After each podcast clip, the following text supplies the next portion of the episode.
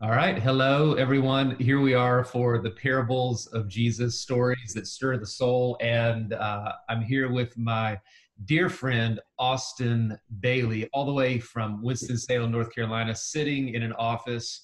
Austin is a uh, wealth management advisor with some big company. He has a lot of titles, but most importantly, uh, he's just an all around good guy, former golf partner, and uh, has a, a real heart for the Lord and is super smart. And um, so every now and again, Austin will call me and be like, hey, uh, here's this thing that uh, I've been thinking about. And he gave me one of those calls today, but I missed it because I was in staff meeting. Uh, but Austin, uh, glad you could sit in and we could talk about this for a few minutes. Uh, tell us a little bit about yourself and then tell us what you uh, left on the voicemail today because I thought we would mix it up a little bit tonight and do something different. So yeah, yeah, yeah sure. So yeah, I, li- I like to uh, like to give Tommy a call. Miss him from being up here in North Carolina. So Florida, you uh, you people are lucky down there. So I bug him every once in a while with people I've been listening to or sermons that have just turned over stories that I've accepted and didn't think there was anything new there. So I find new things all the time, and so I throw them by Tommy, which a lot of them he's heard of, but other ones maybe new to him as well. So um, yeah, but I do do wealth management during the day and theology by night, as it were, and yeah, um, yeah, I just enjoy doing that. And so you uh, you're married to the very very amazing Renee Bailey and two children of your own. Yes, yeah, couldn't be happier. My wife, uh, not not even close to just my better half. She's my awesome half and makes me a better Definitely. person. You improve the gene pool. Yeah, I got two. Yeah, two girls. Yeah, so Austin's just been a thought partner and a friend for a while, and I thought I'd introduce you to him tonight because when he left this uh, voicemail, he leaves very detailed voicemails. Sometimes mine go about seven minutes whenever I call and respond. We should just save those, but um, give us give us the breakdown of what you're thinking about. And fair warning, uh, we have not talked about this uh, hardly at all in advance, right? So we are just riffing, which is kind of what you do. Um, I think a lot of times in the church, you want other people to give you answers, but the way that we like to do it is just to talk about all the angles and see what new questions we come up with, which always lead to better questions. And so, uh, bring it in, man. Where are we? What are we? What are we doing? You're talking about the the the prodigal son parable, right? Which I've taught on that one before, but you threw something at me in the voicemail. It's kind of like, what? Yeah, yeah. So fair fair disclosure here too. Some of this has been me listening to other podcasts of people doing this. So um, it was a new angle. Luke 15, we're pretty familiar. Lost sheep, lost coin, lost son. Uh, lost sheep. You got somebody leaves the 99. The shepherd goes and finds the one lost coin, someone loses it, they rummage through the house, they happen to find it, they're ecstatic, they're overjoyed, they celebrate, etc. Lost son, no one's going out to find him. You do have a you know a rapturous moment when the father sees him coming home, but the father's not going out to look. No one else is going out to look, and so it just kind of begs the question: if a son is worth more than a coin or a sheep, why isn't someone going out to seek him? And that was a that was a real point of realization for me when thinking those contrasted next to each other. And you know biblical writers aren't writing chapter and verse like we digest them now but um, you know good exegetical method here. Let's just look at everything next to each other and see if we can draw some contrast and some similarities here. So so you threw in a word there, exegetical method. That's a twelve dollar word. What is that? Yeah.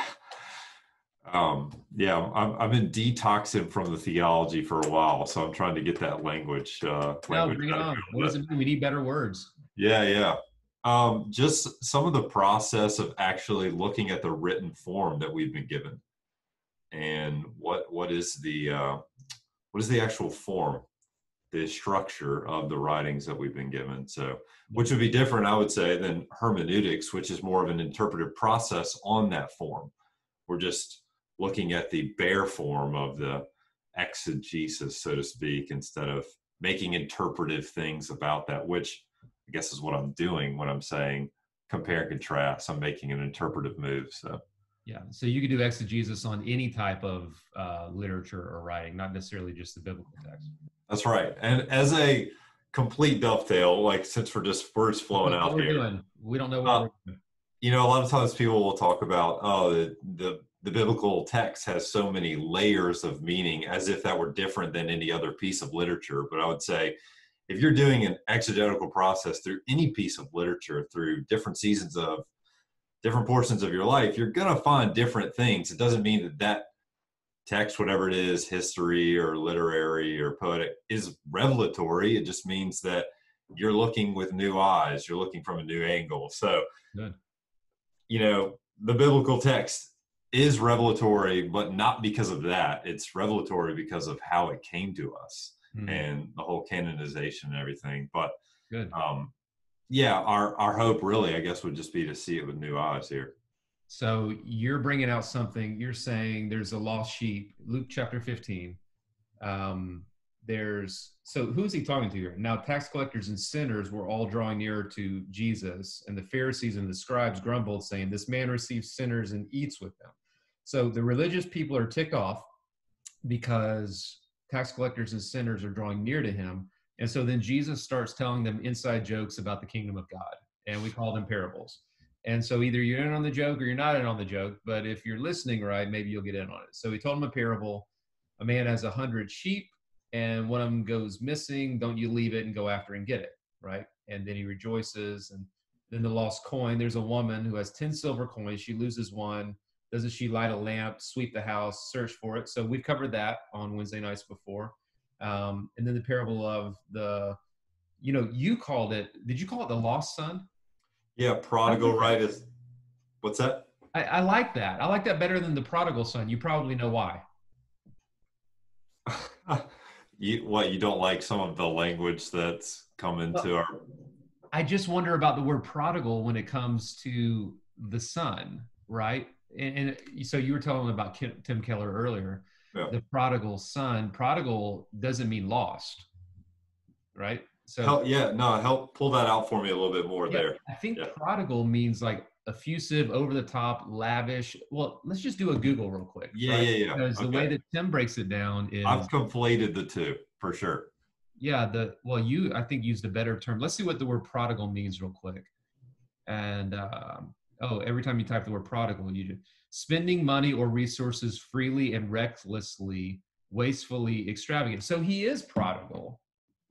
He is prodigal but the problem is not that he's prodigal the problem is like he's lost. That's the problem of the story right? Uh, we should we should rename this this section here. The This is- lost son. Yeah. And the dad is prodigal too. Do you need to get that?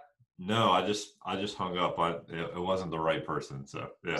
All right so so we caller id here so we have a lost son and um, you said they went after the sheep they went after the coin but they don't go after the son don't go after the sun yeah why so um, another another point on that we can dive a little bit more into why isn't someone going after the son which i think is a, is a good point but also that there's not just one lost son here there are two lost sons Okay. and uh, lost in different ways.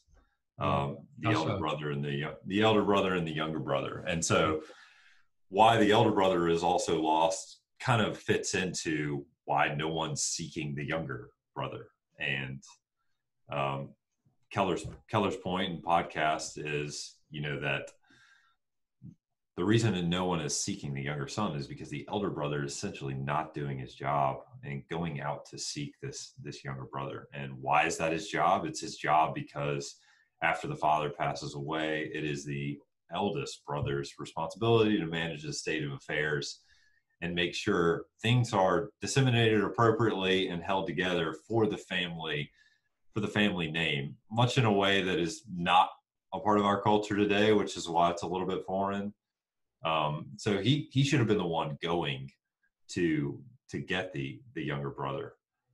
Um, so he's lost in some respect because he is for whatever reason maybe he's just frustrated at the younger brother is not wanting to fulfill his responsibility as the elder brother um, Hmm. he doesn't deserve any of this anyways if he's going to go off and be a prodigal superfluous and just waste all these resources. I shouldn't have to go and look after someone like that. I'm checking the boxes and doing all the right things here at home. I'll just manage this and he can go off and, you know, well, the father's so excited at the end because he really thinks he's dead. So I think the older brother's like, who really cares is he dead? He's wasted our family's uh, resources, assets, etc. So um, it seems like some sense of just commitment to the wind uh, from the elder brother to the younger brother. Like I, I don't really care. He, would really given up uh, a real concern and, and love for this brother. And you hear that when he comes back and he says, you know, this son of yours, not my brother, this son of yours, like that attachment, that close relationship is not something that compels him to action in this moment. And, you know, if we're all honest, we, we can see those kind of messages and things in, in our own life of religious pride when we see other people who we think are less deserving of God's grace than we are because we're clearly better. So unpack him for me psychologically. I know that you're a wealth management advisor, not a psychologist, but when you look at this guy, what do you see? How do you see him? Right. So he's he's given up on him a little bit. You you mentioned religious pride. How else do you see this guy? How does he show up for you? Yeah. So yeah, in fairness, a parabolic statement here, you know, not an actual historical event, but yeah, there's there's tons of ways that we could and our journey with Christ see ourselves through this kind of model. At least that's how I do it. And just thinking, um, you know, as an elder brother, uh, uh, maybe a type A personality of, hey, I've done what I've needed to do to receive things from God. It, more of a meritocracy.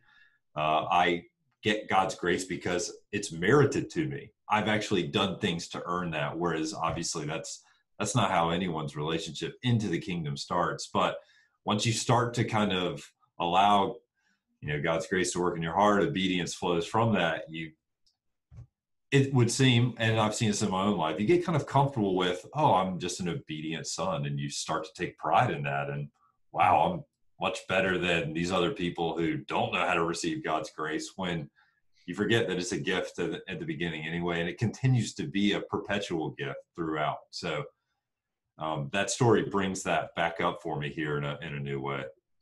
I think that you when you when we talk about pride, um, one of the things that I think I've seen in my own life and I've seen in other people is pride gives often gives way to a cynicism and to where you're it's like you're the standard and everything else is slightly to the left or to the right of you. And then you you're the one who sees everything so clearly. You see it so clearly that you can critique it. And part of the trouble with with that mindset is it often critiques but it doesn't put anything in its place which is really quite lazy in a lot of ways like cynicism I, I, think a healthy skepticism is one thing to be able to look at situations and go, okay, that's not right, that's not right, we could do this. But a, a healthy skepticism, we can even call that a, a prophetic uh, insight into something to be able to see things clearly in light of how they could be or should be. That puts something in its place. And one of the things that I see happening, especially in social media and um, actually in a lot of the spaces I've been in uh, in higher education, is it's very it has a very keen eye on being able to spot the problem but it's not putting anything actionable in its place.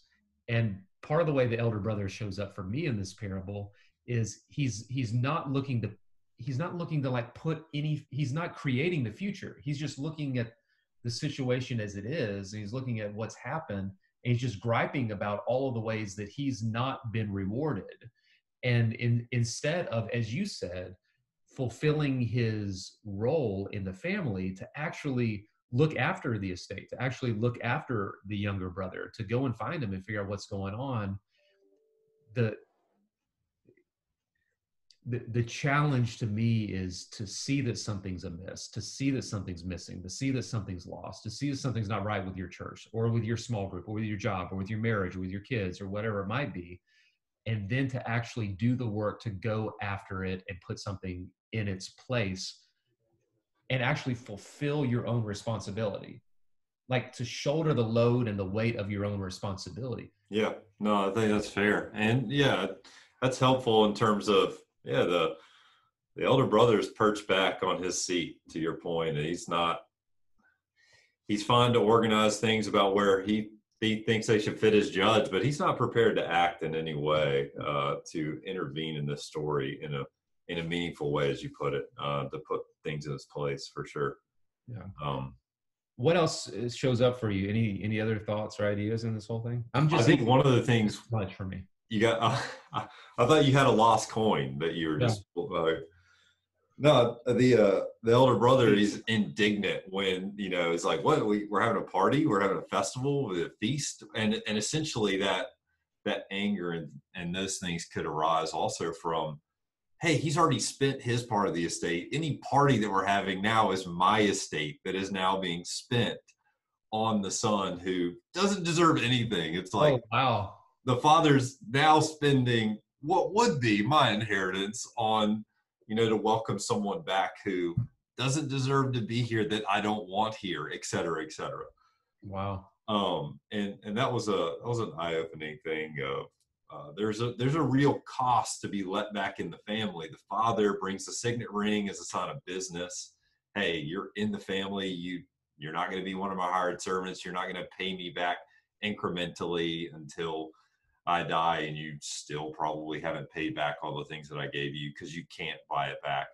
But there is a cost to be brought back in this family, and the elder brother takes the cost, and mm. um, you know, at to the chagrin of the elder brother, but also that in in this kind of narrative as well, using Jesus as the true elder brother that paid the cost for us, that went and looked for us, and did what an elder brother should have done and went out and got us, brought us back at his expense, and willingly did that, not begrudgingly. So uh, that's just. So, a, but, but why didn't the? I know from like an estate standpoint, what you're saying that it wasn't the father's responsibility, but it kind of bothers me a little bit that the father in the story doesn't go looking for the son. I was, I was there too. Huh? I was there with you too, or even say like, hey, if it legitimately is not your responsibility in this culture, go tell the older brother to do it. Like just say to him, hey, if you're not going to do this, you're not getting your estate either. So like you choose. you know, and let let him decide. Yeah. Well, and that's part of I think when we get too technical with okay, the father is in every way like God the Father, and the older brother is like a, a lapsed version of of what he could have been, you know, right. and, and, who Jesus is as the elder brother, and we're the lost son. Um, so, I mean, maybe we're the older brother, or maybe in the story we're the father. You know, we can see ourselves in a lot of those things. To me, the in, the intention and the posture of the father is one of readiness to receive. And doesn't he go running toward him? Do I remember that? He does. Yeah, he's he's watching apparently, and yeah, yeah. he runs. You know, it's just kind of breaking those stereotypical things for a patriarchal uh, society. Then, so yeah, he would not have run normally. It wouldn't have been becoming like did they die early of heart disease? Like where do you get your where do you how do you exercise? What I, I, think they jumping jacks? I just think they were never sedentary. I like i just think these oh, people were always walking around but and then i think you you probably heard this but you know if you were caught running as a patriarch in that society it was an a sign that you were ill prepared and that was you know bad on your reputation. Like really why are you having to run right now? Did you not expect this to be happening and therefore you're just not a forward thinker etc so oh. yeah and that's maybe that's maybe that's contrived. I don't, I don't know. So. I don't know. I mean so much of this in understanding the parables is about uh, history and about what's going on.